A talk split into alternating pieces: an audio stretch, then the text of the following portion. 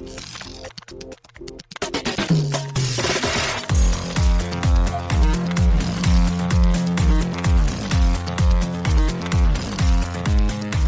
and welcome to Too Fast, Too Forever. There's all kinds of family. We chose this one. This is episode 56, Pit Stop Brick Mansions from 2015, 2014.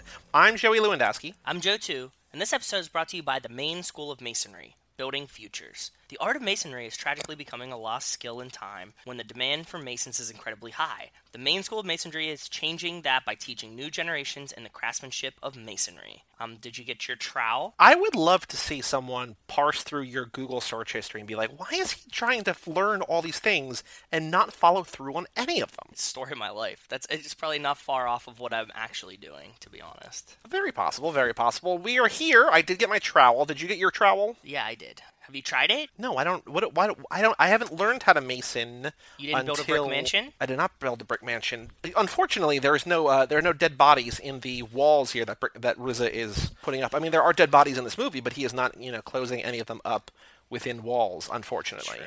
Today's movie is continuing the Brian O'Connor lap. This is also importantly the pick Patreon from pick. Ben Milliman, patron Yeah. pick over on patreon.com slash too fast too forever. If you over there join at the $10 level or above, you get to pick one movie a You year for us to watch. You too can pick a movie to You watch. too can pick a movie. And so Ben picked this one. And we also talked about recently that Jake would have picked this one. Uh, so this is kind of going out to both of them. So thank you both for supporting us over there. We've got a little bit more news about that coming up shortly uh, in the news segment. Before we get there, extracurricular activities. Joe, I know you've had a, a rather full weekend since we last recorded. So why don't you hit us with that? I actually went back to Pittsburgh this weekend. We went to the Penguins game on Saturday. They played the Oilers and lost in overtime. It was actually a really good game though. It was only 2-1, but the Penguins had like 50 shots, so it was like very exciting. I somehow managed to get the exact seats that were my season tickets seats like somebody was selling them so i got to sit in my old seats which is incredible to me hang out with my parents and then we went to the steelers game on sunday that was fun watch adam vinatieri miss the oh, game-winning field goal What, what a gentleman. I was like, oh, it's Vinatieri. Like, you know what I mean? Like, everybody's sitting there like, Adam Vinatieri, most money kicker of all time. Well, he's had a rough year. I don't know if you've been He following, but he was bad for like three games, then he was good again for four games, and now he's like really bad again. And that kick, that kick to to lose the game, who boy, that was a that was a doozy. I know, but that you're, kick was you're as good as Zach's kicks. it, it absolutely was. But he's kicking into like the open end of Heinz Field. Like, if you know anything about Heinz Field, it's open on one end, so the wind blows off the water. And um, it was very windy that day, so we're like, we're like, we got a shot here. You know what I mean? Like, we're all kind of like, we're not gonna say it, but we're all thinking like, there's a little bit of a chance here. It's like 42 yards. He had like a kind of wiggly one earlier, and he missed it, and we went nuts. And then we just went to the casino, and got drunk, and um, came home Monday morning. Very very cool.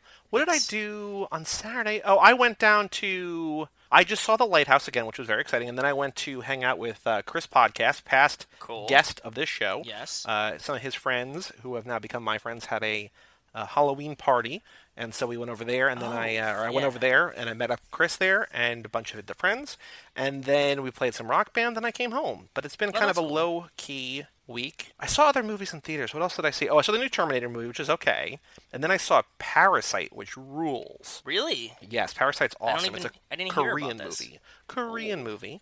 Um, by the guy who did Snowpiercer, he did The Host.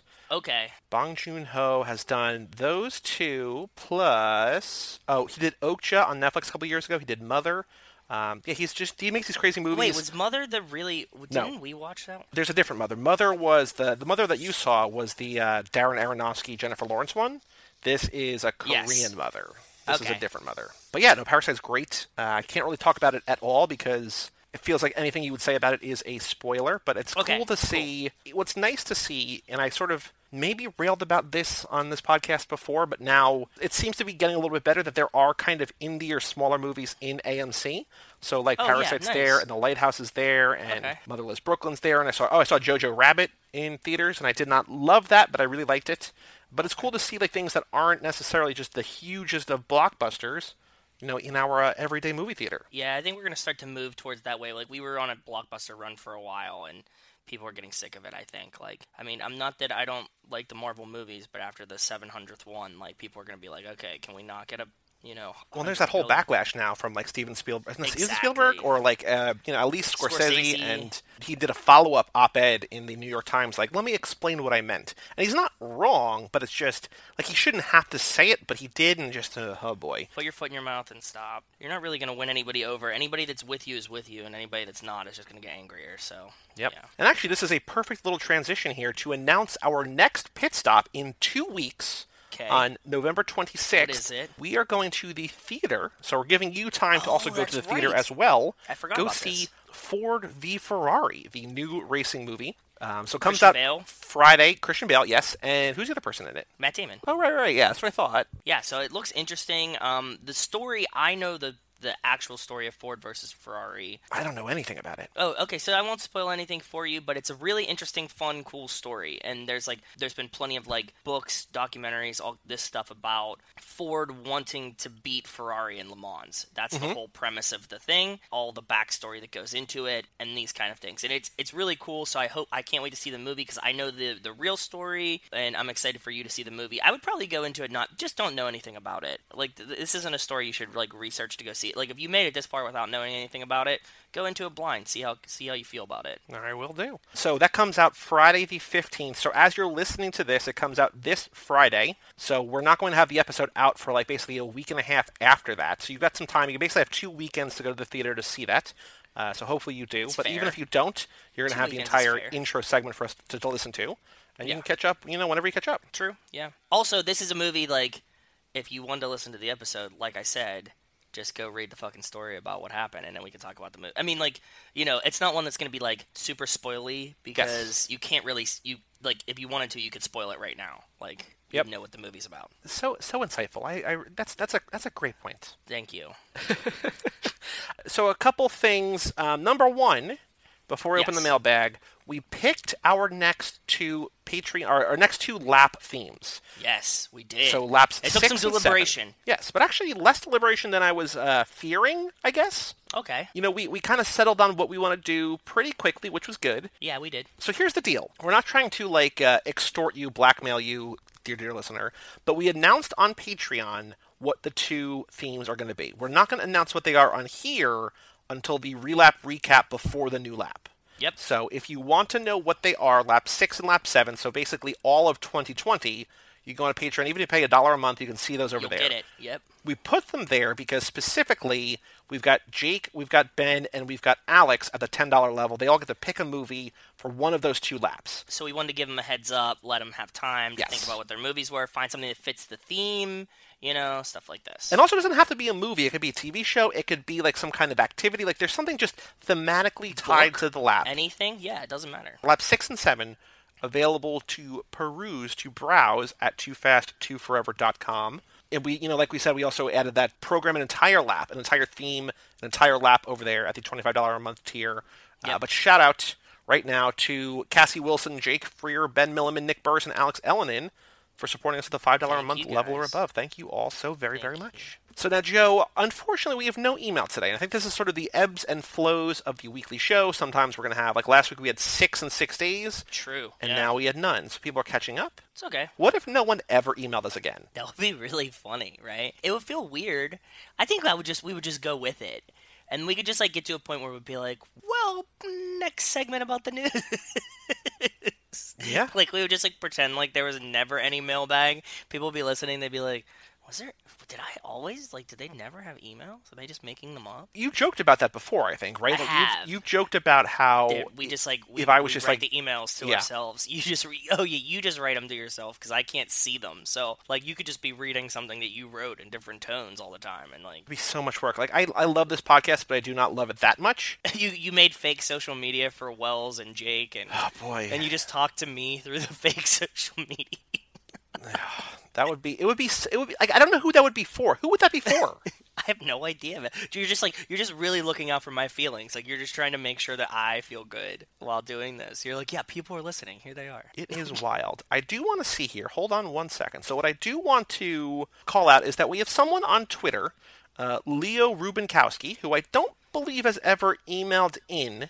And I don't know if we know who this person is. However, Leo wrote a poem Which was awesome. to commemorate the release of Hobbs and Shaw on Blu-ray On the 5th of November. on the 5th of November. And so he wrote, uh, Leo wrote this and said, I adapted a poem for Hobbs and Shaw on the occasion of November 5 at Too Fast, Too Forever. Thought you two would enjoy it at Soul Popped at Joey D. So I'm going to read this poem in, in light of not having email.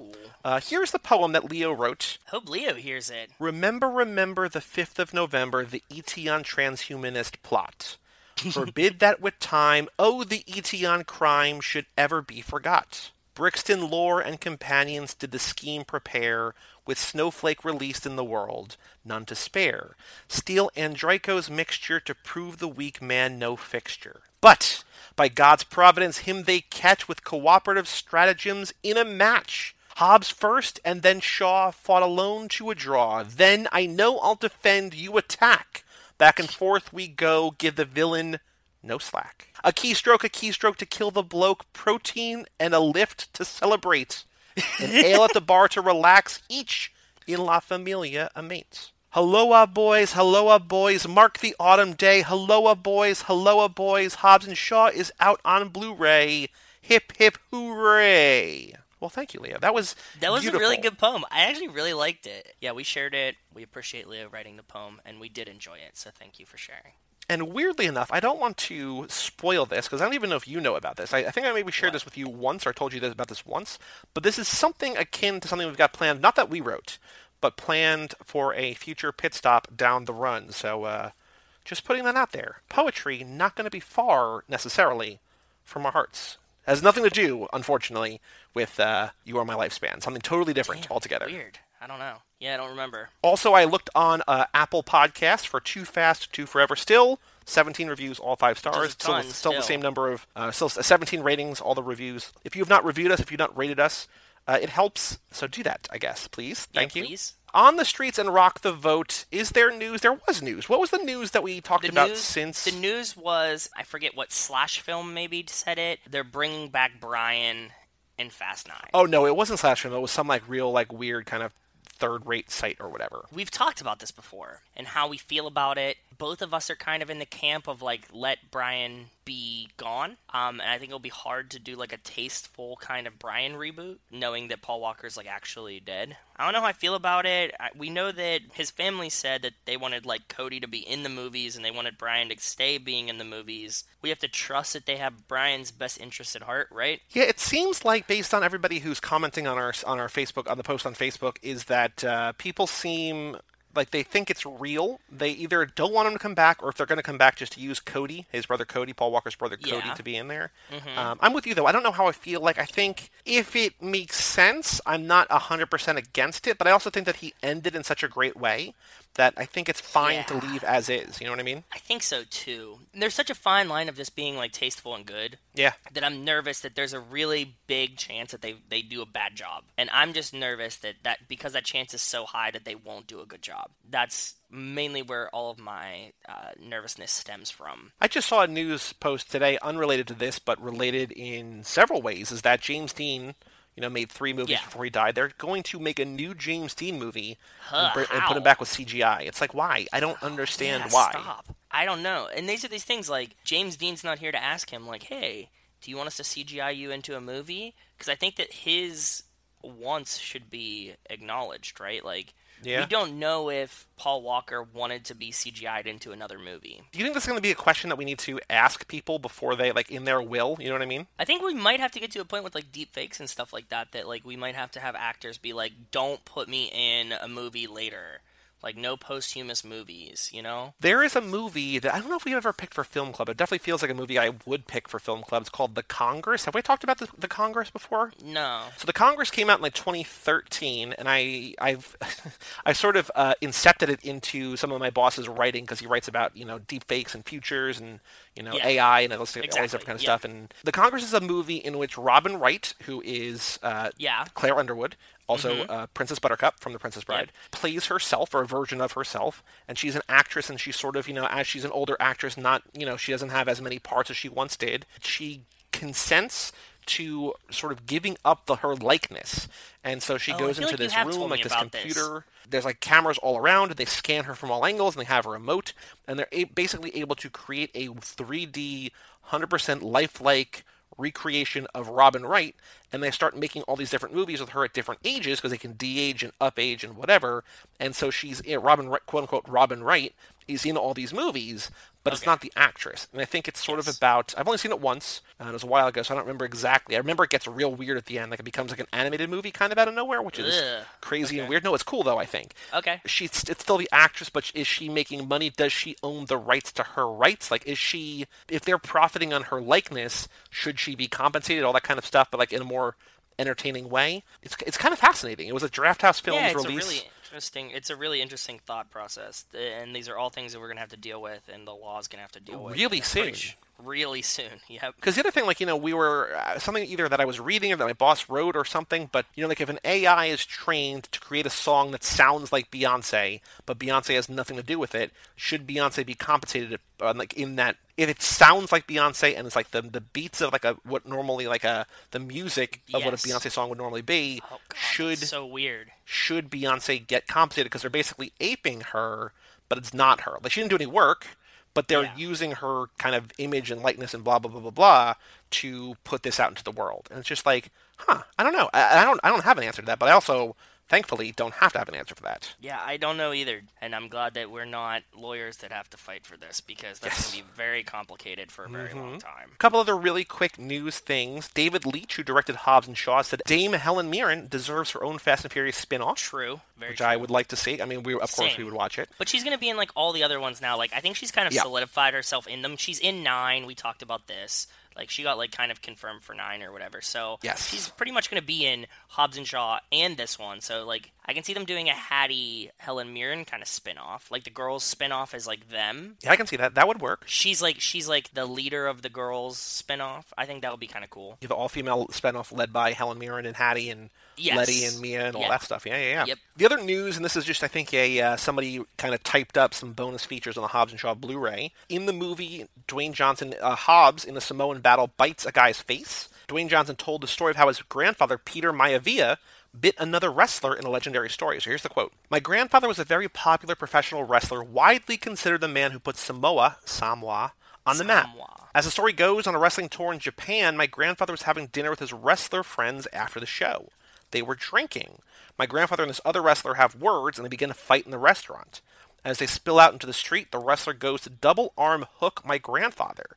My grandfather does the only thing to do. He bites this guy's face, and he winds up biting his eye out. That's in so Hobbs and. Shaw, that is an homage to DJ's grandfather. That is so gross and Right? so weird. I don't I don't deal with eyes and knees. I've said this many a times. Like I've seen like lots of surgery things. I've done minor surgery things on things and like eyes and knees, man. They, don't they just freak me out. Did you hear that apparently when Dak Prescott got hit, he thought his eye popped out of his skull? Was it him or Deshaun Watson? Oh, it was Deshaun Watson. Deshaun Watson. yeah, yes. last week. Yeah. But yeah, he uh, he thought his eye popped out of his skull. Just and he like went to like touch it and like I'm like ugh. it makes me cringe, man. Ugh. I don't like it. I don't like that feeling at all. Yep, I don't want to talk about that anymore. Barf. But yes, glad he didn't. Good job, Deshaun Watson. keeping that eye in the head. And then also the other quote in that thing was that Hobbs, Dwayne Johnson, The Rock, uh, named his dog Hobbs, which I think is kind of cute and adorable. Oh, that is cute. Right? That's really cute. Yeah. And that's kind of all the news that's fit to print. Uh, you know, kind of a light opening segment. We still got the minute to do, but uh, email Yeah. us if you want to email in family at cageclub.me. I feel like we don't really say the email address too much anymore, but family at cageclub.me. Email in, leave us a review, rating five stars, If you're a new whatever. listener, please. People, uh, we love new, new listeners, new new emailers too. I feel like if people have started listening recently, we haven't done this in a while because we haven't gotten a new person to send one in in a while. But send in your rankings if you want to rank the nine movies. True. Send in your order, what your favorite to least favorite, or however you want to rank it.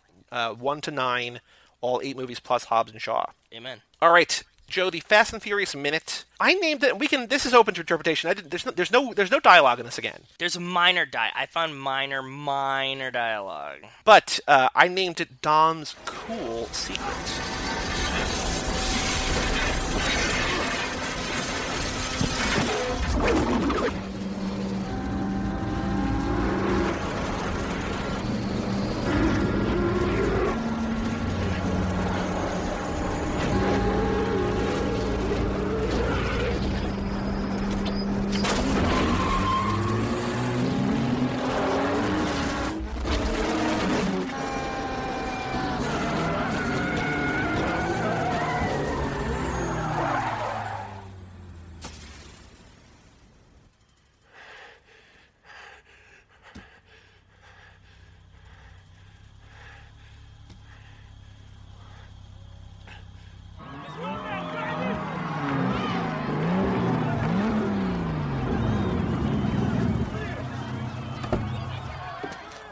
So I have an idea, Joe, for the, for a new a new thing that we can do each minute. What? I think that we should, and this is going to be maybe like a, I don't want to say like a listener exam, but I kind of want to come up with like a multiple choice question and answer for each minute, Okay. and just keep it real safe. Or it can also be true false.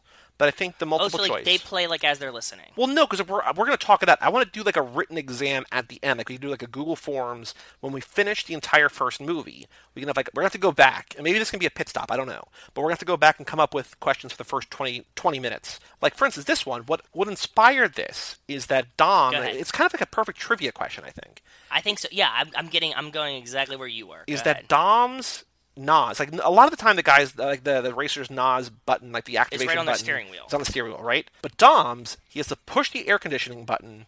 The hazard light pushes out, kind of like a cigarette lighter almost, and then there's a button on top that he then injects the NOS into his engine, and he and he speeds off. Yeah, that's his. That's his push button. Yeah. We could do a new category called trivia question. I think it would be something along the lines of like, what button does not or what button does Dom have to push To like to, to prime his NOS, essentially? Yeah, not prime. That's an interesting word, but yeah, But yeah, to like but- get the NOS button to come out. But I would say like what standard car button Yeah, oh, does how about Dom which- use what- for his NOS combination of standard car buttons does Dom have to push to, to, use his NOS? use his NOS? Option A, and we can always use we can always rearrange this, but option A would be air condition air, AC to hazard lights. Yes. B can be hazard lights to air conditioning. Radio, radio, Yep. radio to like eject. Uh, eject button to hazard lights. Cigarette lighter, something to cigarette lighter, because it kind of looks like a cigarette lighter. That'd be a good fake one, right? Hazard lights to cigarette lighter. yeah. Because I think that'd be interesting because it's like the kind of nitpicky stuff. Like it kind of gives purpose to the Fast and Furious minute. It's the little details that we're picking up to flesh, not even necessarily flesh out the world, but be like, oh, like you could, it could be something as nitpicky as like, what's the name of the shop across the street from blah blah. You know what I mean? Like, Yeah. all the signs, everything that you're doing, I'm giving down. reason This would be a that. fun one, and this would be a fun quiz to like like release to everyone at the end of the thing. Like it's like a like this would be the ultimate bar trivia of Fast and the Furious, right? Like we can make like a really hard one that's Yeah. not like like hard to just be obnoxious, but like a hard one to be like, oh shit, like you would know it, but you wouldn't be like certain of it, you know? And what we can do is that whoever gets the highest score at the end, or if you like get a passing grade or whatever, you can win some kind of swag or merch or prize. I mean, you can also go I'm back down. and listen to all these. Yeah, you could cheat, but it would be really hard. It's basically an open book test, unless you want to write down. If you want to write down the questions every time, I don't know, but uh, you know, play it however you want to play it. But I think we can put together something, and you know, maybe we can go back and do some uh, other minutes either on air or off air, and just come up I'm with like a really that's a really fun idea. specific, difficult trivia quiz. I'm I'm so down. That's a lot of fun. I'm glad. I'm glad you like it because I was driving tonight and I was just like, that's that's kind of like That's I a because there's not a lot idea. to talk about. You know, we Yep. talked about last time, right? You were saying that this kind of that you're kind of getting blue balled by the minute. This again is even like there's even less kind of going on here. It's just Yeah, it's them just racing. the manifold. Like, uh, sorry, not the manifold. The, the floor pan. Danger to manifold. Finally, f- danger to manifold. Floor pan finally falls off. Yep. Brian's ahead. Dom sequences his Nos open. Nos is it. Beats Brian at the end. Yep. That's it. Like that's the whole thing. Like, and then Brian spins his car around, and they all pull up to the end of the line. Yeah, Brian almost. I mean, he doesn't quite pull a Jesse later in the movie and drive off, but he does not. He's not there at the end. Like the other three guys are there at the end, and Brian is like way far back. Up. Blew the piston rings. Finishing order: Dom, then Brian, then Danny Yamato, Edwin. So poor Edwin, you know, promise a menage, uh, comes in dead last. Which is funny because, like we were talking about in the last time we watched this, the Craig Lieberman video says it would be Dom, Edwin, Danny, and Brian. It just shows how bad of a driver Edwin is. Yeah, exactly. Yeah. I do wonder though, how going back to the trivia question for a second, how does Dom turn on his air conditioning in that car? Because it seems like the button doesn't do the air conditioning. It just I know, and you're in California. I was thinking the same thing. You need it. How do you use your hazard lights? Do you just hit NOS? Like, like I don't fucking know. I don't know either of these. What was cool about this is almost this entire minute is like the blurry background where it's just like the lights going by so quick, Yes. which is a cool thing to see. I also I, I don't know if that's So I don't know how realistic that is, but it's cool to see. it was cool to see, but watching this chunk in in one minute pieces repetitively showed me how 90s this movie is because it's really like a weird almost green screen, like moving screen thing that they got going on there. If you watch watch this over and over again, and you're like looking at like all the background, and you're not like tied up in the race like we were when I was watching it this time, I was like, oh, this looks like you're on like an, an animated ride, right? Interesting. Like it looked, yeah, yeah, yeah. it very much felt to me like I was in like a Space Mountain or something like that, right? Because like all the things are moving, and it and like and when you start to like repeat it, my brain was like, oh, none of these things are moving; they're just like streaking, and I was like, they're going much slower than they look when you're watching it in the moment. So it was like very weird to me. As I kept watching, it kept slowing down. I was like, "Oh, these cars are going like 20 miles an hour." You know what I mean? Like, and it was it felt very strange. Yeah. You wrote down some signs. There's nothing super exciting necessarily about the signs. Is there anything here that you want to uh, talk about? Anything noteworthy sign wise? Yes, there was one that I, I almost got a phone number for you. That's the main takeaway from this. Damn, Um, damn, damn. Damn, when Daniel. they're at one point, I think maybe when Dom is about to hit his nos and they show you like the two cars next to each other, they pass special discount furniture. They have like a shot and you see maybe like when they're pulling up to the end of the line. You know, like when you see like the, them finishing the race and you see Yep. Dom pass then Brian. Yep. They're showing you that shot of the line, right? And across the street is a special discount furniture. It looks like a five four four two zero nine nine. We could probably figure out the area code, but I couldn't make out the number enough to warrant this because like the camera's kind of shaky, right? Because you're watching the race. It's kind of shaky. It's kind of weird. It's kind of hard to read. I like tried to freeze it a bunch of times, and I couldn't make it out succinctly. So I give up on that. They do have something else that was really weird. Like it, when they pull up at the end of the race, it looks like it says I can't make out the first letter of it, but it's like Goobies or Boobies Balloons Store, and then Okay. underneath it says wrap, like wrapping paper. Very cool, I guess. So I guess this is like a party store that was there that was like on the other end of this strip. And I'm more confused if it's it, is it Goobies? Goobies sounds like a weird name. And then the other name I was like maybe it's Boobies. B O O B E E S, and I'm I'm very confused by it. So the way signs are set up and stuff like that, like there's some shots that like we just can't get some letters of them. I added some other signs and things. that I was Especially because like the the way that this is shot. I mean, aside from like the most of the minute is just them zooming by everything too quickly, but then at the end, like it's a weird kind of downward facing camera angle where you're not being able, you're not really. In, like entitled is the wrong word, but like you're not entitled to like the side. You can't really see the sides. Like it's Yeah. very clearly about the street. It's all at a weird angle and sort of like cut off at the top on either Yes. side. It was hard, but that was that was the best that I could do in this one. Oh, and I also got some. There's some minor, minor dialogue at the end of it. It's just somebody being like, like when they pull up to the end, Dom is getting out of his car, and Yeah. somebody in the crowd is like, "Move, come on, come on, back up," trying to let Dom get out of his like, "Don't swarm Dom." But we don't know who it is. Like you know, it's just like some random crowd goer. These are kind of like the whispers we heard like before the race. Remember, we were hearing people talking in the. I was Yes. hearing people talking in the background. You know what I'm most excited about with this minute is that maybe the next minute is going to finally be "Dude, I almost had you." It it is. It is. I don't know if it's going to be the entire thing though. Like, it's gonna be get cut half off. of it. We're yeah, we're gonna get the we're gonna get the first half of it, and I think the second half is gonna be Jesse walks up. Or actually, you know what? I think that there might be one minute in between. Like it might be, dude, I almost had you, and then Jesse's gonna like walk up, and Dom looks at the engine, and it's gonna like stop there. That's my guess. Yeah, maybe. I made another 25 minutes in the audio and the video files this weekend. Like I cut down the, the, the digital copy into 25 more minutes. So I have a. I know what minute we get to the party, and I know that I showed I showed I showed you the the the, the still the like the screenshot still between. I don't remember what minutes they are, but there's just the one where It's like Vince is Vince's like face. kind of pounding the Corona, but not his like his lips aren't on the bottle. He's just like pouring it into his mouth. Like that's a split of a minute, which I think is awesome. But I know when we get to the party, and we're we're close, but we're not there yet. We got a lot to get before there. Obviously, we know, we talked about that, but I don't know the actual individual breakdown of how you know one minute bleeds into the next. I'm you know. We all know what's coming. It's just that I don't know where the actual starts and stops are. Yeah, exactly. Do you like the the dumb title, Dom's Cool Secret? Because I just thought, you know, air conditioning, cool secret. Yeah. Oh, yeah, yeah.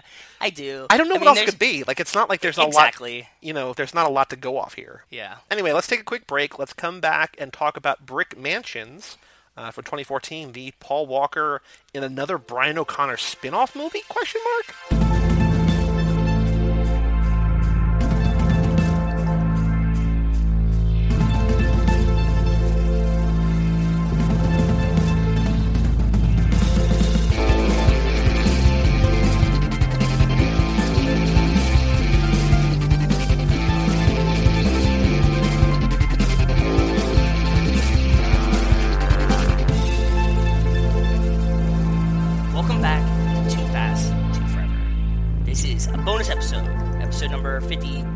56. 56. Pit Stop.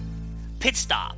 This episode is brought to you by Maine School of Masonry, the country's only private nonprofit masonry school that opened its doors in 2005. Since then, hundreds of students have learned the fundamentals of laying brick and stonework. Brick masons. Very very Brick cool. mansions. Brick mansions. Sorry, I said masons because of masonry, but it's close brick enough. masons and brick mansions. It's both right. Okay. So, Brick Mansions from 2014. This is a movie that I saw in theaters, and I'm going to be upfront here. When Ben picked this, I thought it was a good pick because it's a you know it's a later day. It's, it's Paul Walker's Yes. final movie that he fully completed. Uh, Yes. Furious Seven came out after this, but he had passed away before he was done shooting. In the middle of it, obviously. and so they CGI'd him in. We've talked about that a lot. This was the last movie that he fully completed.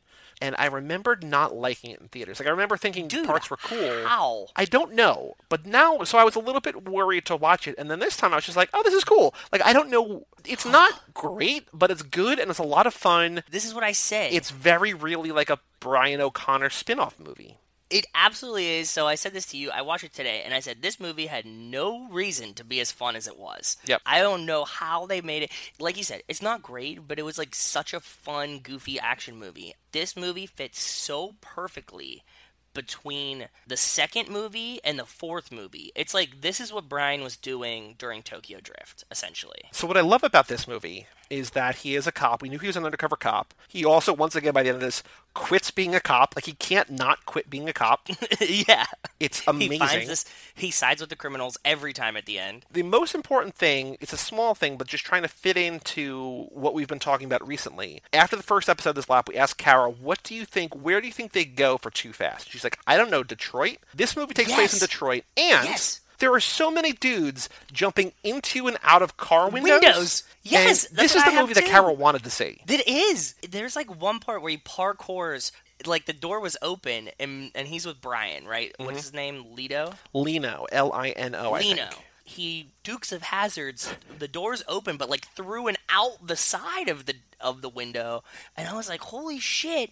This is exactly Kara's. This is what she wanted." And yeah, I was like, "I can't believe that it actually happened in this." This is a remake of a movie called District B13, which is a French movie. And from what I understand, that I haven't seen that, Mike Manzi's seen it. He really likes it. Resident Story Mike Manzi. I Yes. think from what I've gathered, Lino, the same actor, was in District B13. Oh, okay. This is, I think, sort of a remake, but also kind of a continuation of his story. I don't think it's like a complete retelling. I think he's the star of that one, or maybe he's the same character. I don't know exactly, but like, if you want more of this and more of him, because he's a crazy good parkour artist, you can watch District B13, which is a French movie from I think like 2004 ish, maybe. Okay. Or like a couple, at least a couple years before, maybe a decade before. Uh, but this is either like a remake or a sequel or kind of a hybrid of both. Before we talk about the movie, there's a couple quotes that I pulled from Wikipedia. This had sort of like mixed reviews, uh, mixed critical reception. Isaac Feldberg of We Got This Covered, though, called this, quote, a highly entertaining action thriller.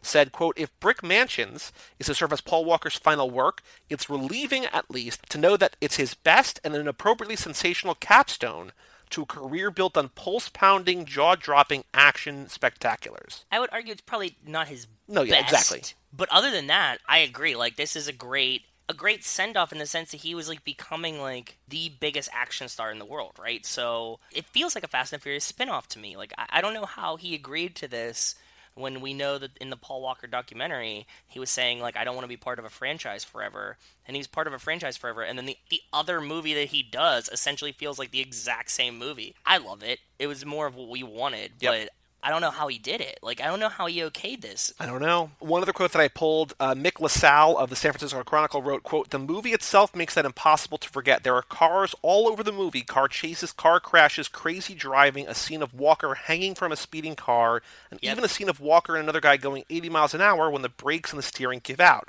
Apart Yep. from that, there's just the awkwardness of looking at someone on screen and knowing more about him than he knows about himself. True. Oh, good quote. I think it's kind of about He's Brian O'Conner.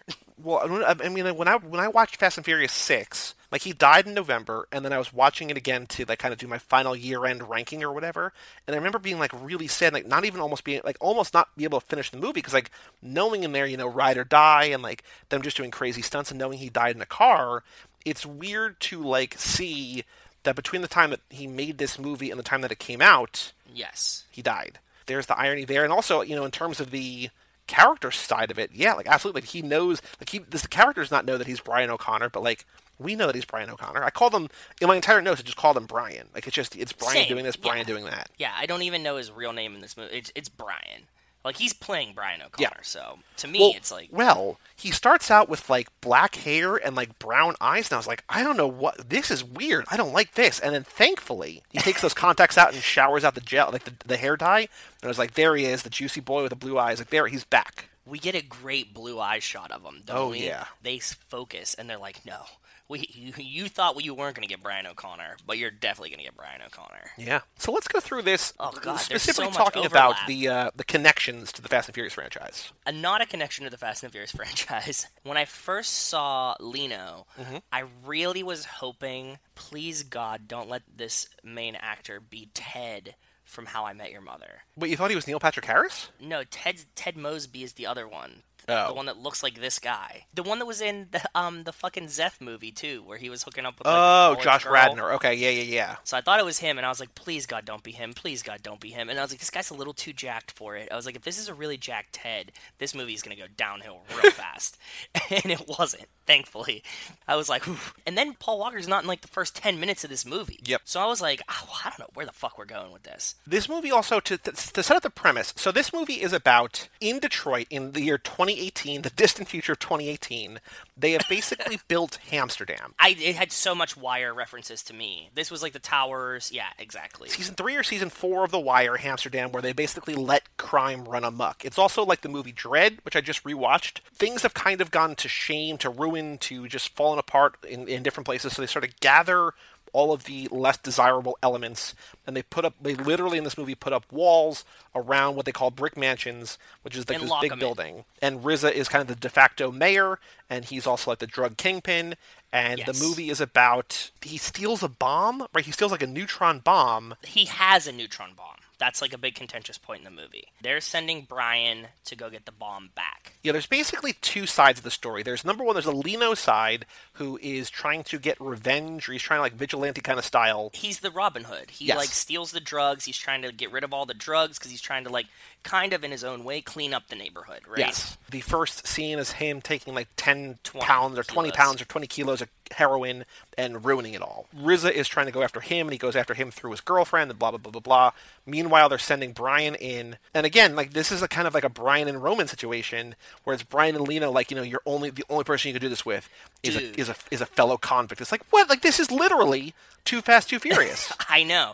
And they're like the guy that we're gonna give you to do it is like the guy to be your eyes is gonna be a criminal that like lived there forever. And Brian's reaction is so the same exact reaction from two. Like I was ready for him to ask Lino if he knew what would be a better engine for a Skyline, a Gallo 12 or a Gallo 24. Like his like first reaction is like, really this guy? And you're like, go ahead, test him. Like I just wanted him to give him a question that was like just like that. Yeah, it's it's amazing how similar, and I don't know if it's like a because there's there's references in here like Riz at one point literally says we ride or die. Like there's stuff Yes. in here, and like there's another thing like where they're running through and there's like a Wu Tang poster in the background. At one point, RZA says, you know, up Cash in here, cash rules everything around me. You know, you know that one, right? It's like, well, okay. So like this movie is like winking at the audience a little bit, but I also feel like it's not explicitly like let's remake another Fast and Furious movie. It's kind of just like here's what we're gonna do, and it just so happens that everything that we're seeing, we're picking up on these like similarities. Yes, I think so, and I think that that's part of the charm of the movie, right? Like that's one of the reasons why I liked it so much. If it was trying to be like super out there and like original, it wouldn't have been as much fun for me as a viewer. Yeah, Brian and Roman, essentially, Brian and Lino go in to take out the neutron bomb. Lino's trying to save his girlfriend, who RZA has captured. In the end, or sort of as they get there, they stop the bomb from going off. They realize that the bomb was, they were not sent in to disarm the bomb, but to have the bomb dis, uh, to detonate right there because the Yes. the fucking the stupidest stupidest thing is that the disarm code is the zip code that they're going to blow it up and that's brick mansions and so Yes. then like what feels like the end of the movie is like an hour 5 or an hour 10 to this movie. I'm like where like what is i'm like i don't remember where this goes. They then take the bomb to city hall and to the mayor. Everybody from brick mansions follows them in there. Yeah. and it's brian and lino and RZA and like RZA's main bodyguard. And they all burst into the mayor's office. And then there's a guy on the rooftop across the street like filming this and recording it. They want the mayor to put the code in that he gave them to disarm it. They're like, "Fucking do it then," and he's like, uh, "I can't. It, we'll, we got it." But he's also And talking about like the cesspool of brick mansions. You know, like uh, Yeah. it would be like it would be like the, as crazy as like somebody saying like Baltimore's like a shithole of a city. Like you would never say that. Yeah, Especially not if you're, like, the president. Yeah, exactly. Then you know the mayor gets kicked out. They knock down the walls of brick mansions. RZA, I guess, starts running for mayor of the entire of Detroit, and Brian is kind of the sheriff. Like they call him sheriff. Like he just kind of you know polices everything. Yeah. And he's not like police, but he's police. He is. The best part about the end to me was like, how did we just forgive the RZA for being like a long time murderer drug dealer? Well, because he says, "I've done a lot of, I've done a lot of bad things, but I never tried to kill your dad." And Brian's like, "All right, but yeah, I buy it." No, I mean like how did the city of Detroit like let him run for mayor as a criminal? I mean, don't answer that question honestly because yeah, I know. But I'm saying like how did somebody that has like an extensive criminal past run for election? Everybody's like got my vote. I don't know, man. I do not know. I was also don't calling, or sort of comparing RZA to Carter Verone, kind of in the uh, like he's not so much Carter explicitly Verone. He's a so drug dealer, but he is a Carter Verone, and also the parkour. It was reminding me of Fast Five with the favelas, where they're running from rooftop to rooftop. it also four with Dom hanging the guy out the window. Mm, yeah, yeah, yeah. It was so much more reminiscent of four for me because in four, that's when we see Brian first become the FBI agent. Brian's kind of new, and Brian does that whole parkour scene through the whole first part of four, and we just watched four. I was like, oh my god, like there's so many similarities. Another similarity that I caught, he goes to his grandfather, right? Like his mm-hmm. grandfather's kind of like a mini through line throughout the movie, and when he goes first meets his grandfather, he's like, he just caught like the first bad guy. Like we get introduced to Brian, and he's like catching like what's his name, like Carlos the Greek or whatever. He's like, I only got one left, Grandpap. Like, I'm gonna go get like the RZA. He's like, No, you'll never stop. And he's like, One last job. And I was like, One last job is like the whole theme of Fast and Furious. And, like, they're always doing one last job. Yeah. It's like one last job and then come back to you, family. That was like the whole whole thing. I was like, Oh, this is so perfect. Another thing that I found early on was that there's a scene where Brian has like his entire kind of Pepe Silvia sort of map on his wall of like different people's pictures and maps Yes. and like Yes. string going from thing to thing. And he's Yes. there and he's like trying to piece out who's going. And then this beautiful woman from behind, she's like basically like, come back to bed. He's like, I'm working. And it's just like even here, like he's again, it's sort of this is a little bit Brian, but also kind of a little bit of Hobbs, like, you know, not now, woman, like I'm working here. And just it's, Yeah. it's he's got that fast and furious the work the job is more important than i mean family above all but like she's obviously not family she's just kind of a you know whatever she's like she's a she's there for the night A lady of the night, she is. brian also speaks chinese in this which for a little bit which is kind of cool like surprisingly he Oh, just I you know totally drops a couple that. lines of chinese Did you think at any point the woman that left his apartment was Lino's girlfriend and they were both vying for the same woman's affection? oh i don't i don't know i don't i also got a sense in the middle that like lino and his girlfriend had broken up right like they say that i think right and then Yes, that's what I was saying. So like it was like, oh, Lino still loves her, but he got her out and she lives in the city with Brian now. Like I thought that that was going to be the thing. Like the surprise was going to be when they get there, they're both kind of chasing the same girl. I don't usually watch movies like that. Try to do that, like try to guess what's coming next, because I just get Okay. get too get too into my own head. But I also, I also, Fair. it almost feels like the movie is kind of not trying to complicate things too much or something like that. You know what I mean? But also, Yeah. it could fit easily into this. So I don't know. I was like seeing it, and like the girl that left Brian's house was like cute and kind of the same shape and like hair color, but you only see her from behind for like a second. So that's why I was like, oh, I think I thought that maybe it was going to be the same girl, and that was going to be like the big climax of this, right? Like they're both like, she's like, no, I'm with Brian now, and like this is what I thought was going to go on. Did you notice? At one point, they give Brian this pre programmed GPS tracker to make it into the ghetto, mm-hmm. and he's following the GPS tracker, and I'm like, holy shit, that's four. That's what Gal would have given him to like deliver the drugs. Like they have this thing. Like that's the whole thing. Uh, there's so much so much overlap that I was really excited about as I was watching this. Oh, actually, when I mentioned before he speaks Chinese, uh, he says he's never been to Southeast Asia. And I was like, you know, not that Tokyo is necessarily Southeast Asia, but like he's never been there, I guess, because you know it's that's True. other people's stories. So I like that. I think that He never did make it to Asia in in Fast and the Furious, right? he never did. No. Dom did. Han did. yeah, Nobody else. true. Gisele probably got close. She did. She was in Singapore with. She's a citizen of the world. She is. In that scene where he drive, he holds onto the guy's car as the guy drives away. What I thought was really cool, like he picks the, like he's holding onto the trunk, and he picks the lock of the trunk, and he goes in through the back seat, punches both guys, buckles his seatbelt, and crashes his car into the barrier in front of the police, the precinct. And the guy Yes. ejectocitos cuz into yeah, the police he throws station. him out. Yep. There's one, and then the guy's like, you know, show me your hands, show me your hands, get out of the car. He's like, I'm a cop. He's like, show me your badge, and he just flips him off. I'm like, that's another Brian thing. That's like, a very Brian move. Yeah. this is all very too fast. Like it's it's the Roman connection, ejectocito cuz it's him and Roman flipping each other off.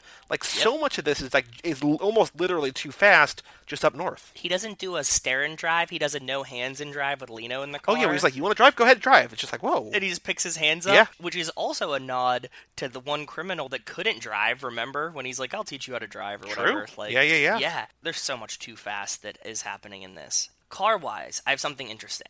Okay. Pretty much throughout this whole movie, they're driving the RZA's Mustang, right? Yes. And Yep. the main point of contention is like early on, they go downstairs, like they had like captured the RZA, right? Like Lino captures the RZA. This is before like the whole Brian like comes in kind of thing. He's like, "Give me the keys to your Mustang." He's like, "No, that's my baby. Like you know that's my baby." In that garage, there's like a Lambo and like all of these other cars, and I'm like. Really? Like the Mustang is the car that you're like American most- muscle, baby. I guess, but it like it wasn't even like really crazy, right? Like you have like a Lambo sitting right there, so it's like you don't want that one, and he's like, "No, man, like the Mustang's my baby," and I was like, "What the fuck?" It was just very strange to me. Oh, I liked. I mean, this is not really a Fast and Furious thing, but when they capture Lino, right? Like they draw, like Lino, they have RZA. Like they go in, they kidnap RZA, and they have RZA at gunpoint, right? It's Yes. Lino and his girlfriend, Yes. and they bring him to the Right before what I was just saying. the military Yeah. police, right? It turns out that they're all on RZA's payroll, and they arrest Lino right there, and he then RZA takes you know the the girl away with them. But then there's that like crazy parkour where he pulls the guy's head through the meal slot and then jumps on the Oh. wall and like knees Oh. down on his head. Like it, that was brutal. It was very brutal. It was it was reminiscent of like American History X to me. It was like like I don't want to get head smashed in the feed tray of my jail Yeah. cell. Like no. we had talked before about this how this is a neutron bomb. Like once again, and this is sort of like not an argument that we had about Hobbs and Shaw, but it sort of makes sense here, I guess. Like in just like kind of this like dumb sort of generic action movie that Brian's got to save the world again, right? Like it's just like Yes, he's saving the world. It can't be Yeah. low stakes. Get the drug kingpin. It's like no, the drug kingpin also has a neutron bomb and Russian military weapons. Yep. For them having so much military grade weapons and guns, they rarely get shot at comparatively. Yeah. Right. yeah, They have rockets and stuff, and then like they'll be being chased by like 40 people and like no one shooting at them in like an open street. I have a question for you. I Mm-hmm. don't I don't know if you'll know the answer. You might know the answer. The license plates in Detroit. Oh, with the QR codes? them. Is that like a new thing? Is that real? I don't know. I feel like I've heard maybe about that. No, I think I think that's made up for the movie. Okay, so this this is really stupid. We don't have these because you know you live in the tri-state area, I live in the tri-state area, and like all of these like places like the Tappan Zee Bridge and like stuff like that are all switching to n- E-ZPass or Ticket in the Mail.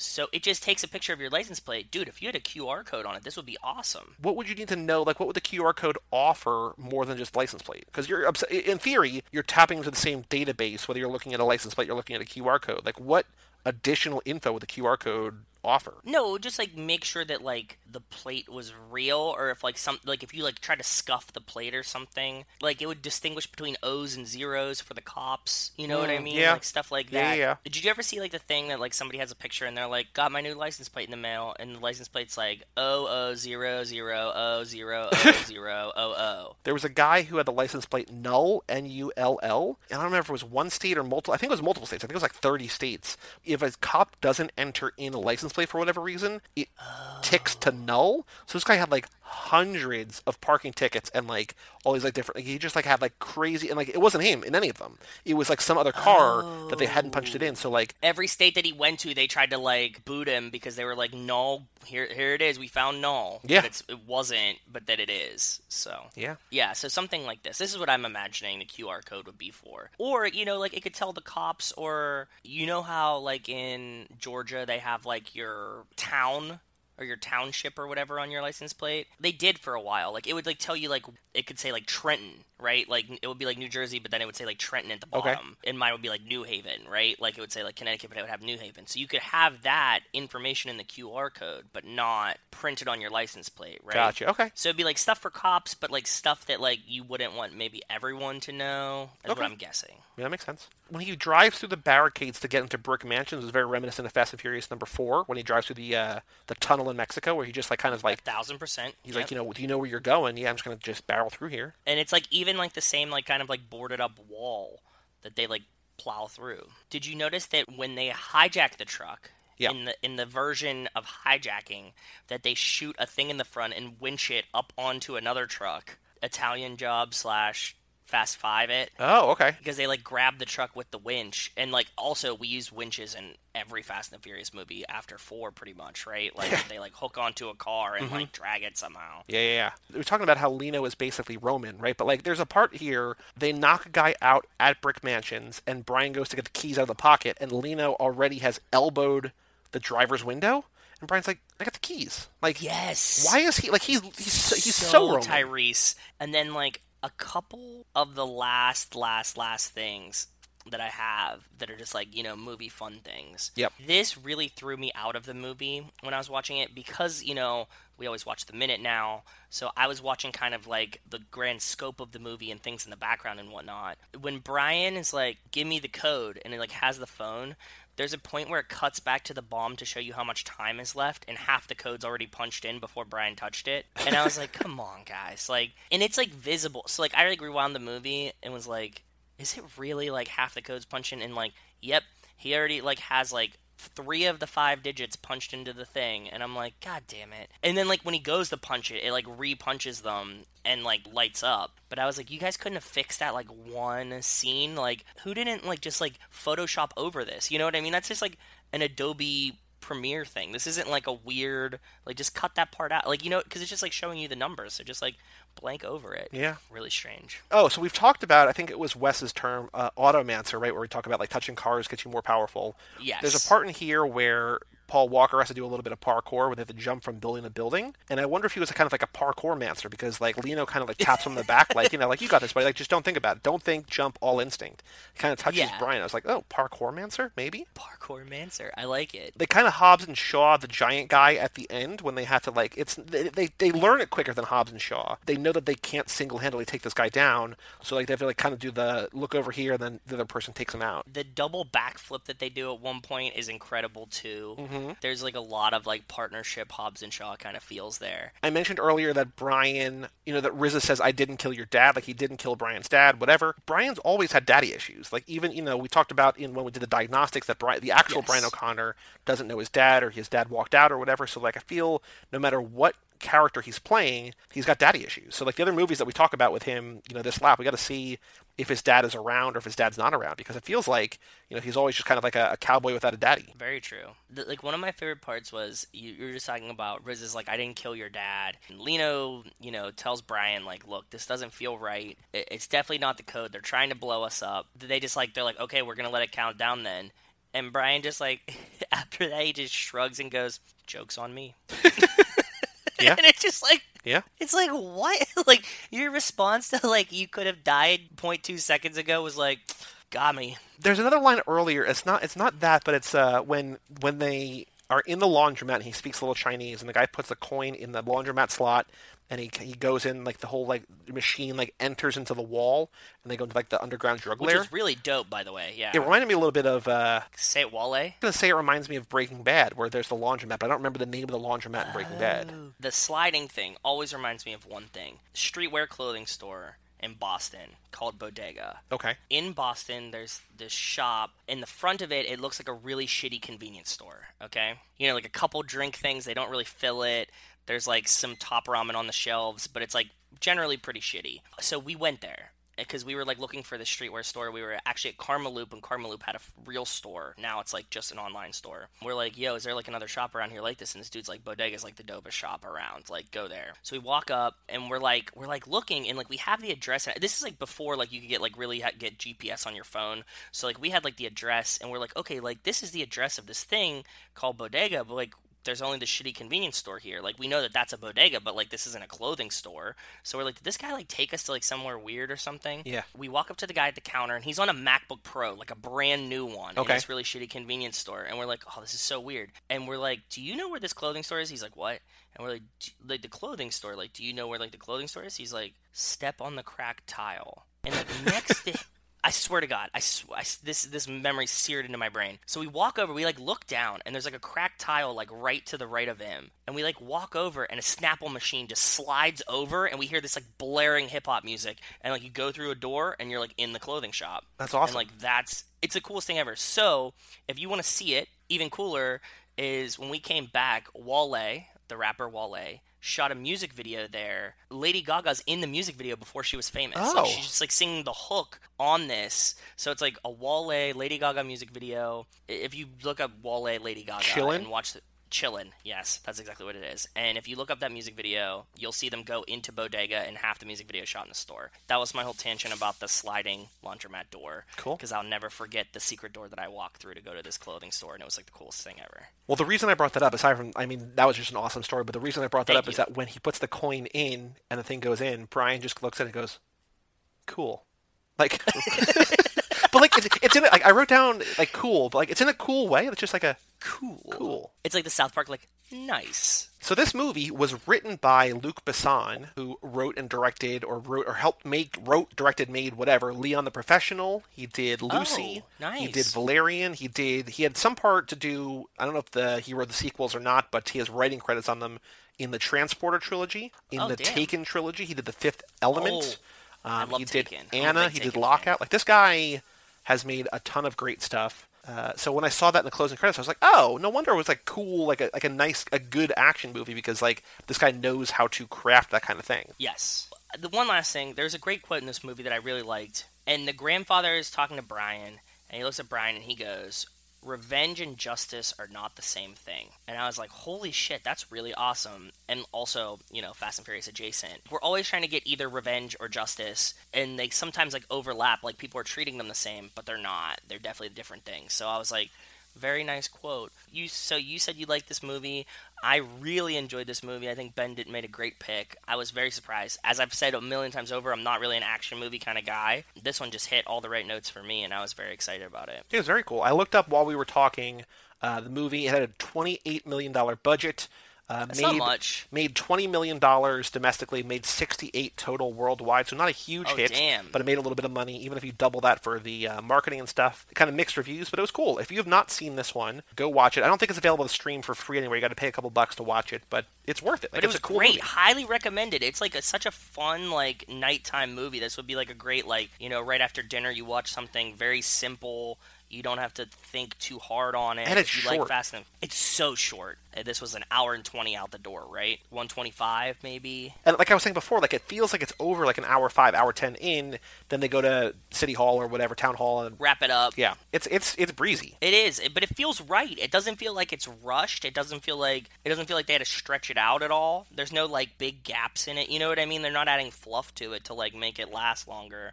Like it feels like the right amount of movie, and uh, it just it was comforting. I liked it. Yeah, for sure. Um, so next week we're going to be talking about Fast Five, continuing with Carrot in the driving school app. We are going down to Rio de Janeiro, Christ the Redeemer statue, and podcast from down there.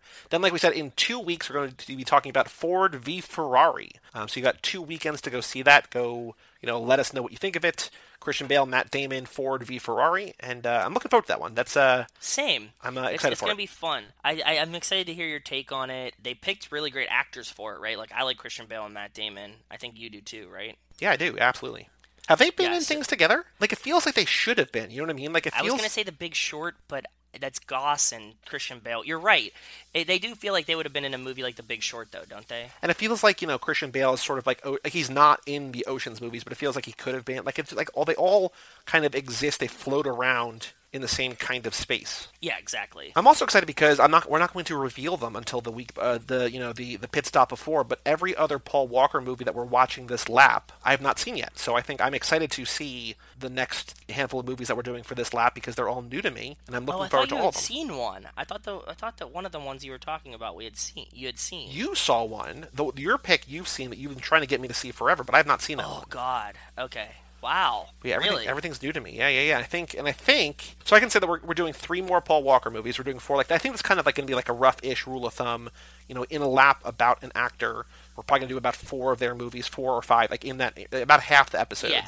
And so, of the three that are left, I think you had seen. We've both seen one of the four. I saw Brick Mansions. You saw the one that you picked. So, uh, the Oh, one that I picked, I had not seen yet. I was just looking forward to I it. can't so. believe you haven't seen this movie yet. It's a great movie, so I'm really excited for you to watch it. And if you're out there, if you're an eagle-eyed listener or eagle-eared listener, I think it'd be pretty obvious, pretty easy to figure out what uh what Paul Walker movie Joe wanted me to watch. So we're doing True. that Yeah. down the stretch, down you know later in the year or early next year. I don't remember exactly when. Any other thoughts about uh, either the minute, I guess, or Brick Mansions before we come back next week? No, I just want to say thanks to Ben. That was a great pick, and I'm glad that we watched it. And I actually, that's a movie that I'm going to watch again. For me, that's like a good one that I could watch again. Rachel didn't watch it with me this time. I think that like I'll revisit that in a couple weeks with her and and give her a watch of it. yeah, you can go to toofast2forever.com to go to our Patreon and find out our next two theme or next two lap themes. Uh, you can also get the Fast and Furious minute document over there, get some free merch and swag and our entire endless gratitude toward you. Email us family at cageclub.me and you know come back for Fast Five. Uh, with Cara Gale Regan next lap or next episode next week. But for all things Too Fast Too Forever, you can go to cageclub.me, facebook.com slash Too Fast Too Forever, or at Too Fast Too Forever on Twitter and Instagram. Email us, family at cageclub.me. Come back next week for Fast Five, and get yourself to a theater to see Ford v Ferrari, and come back in two weeks for our next pit stop talking about that movie. I'm Joey Lewandowski, I'm Joe too. and we'll see you next time right here on Too Fast Too Forever.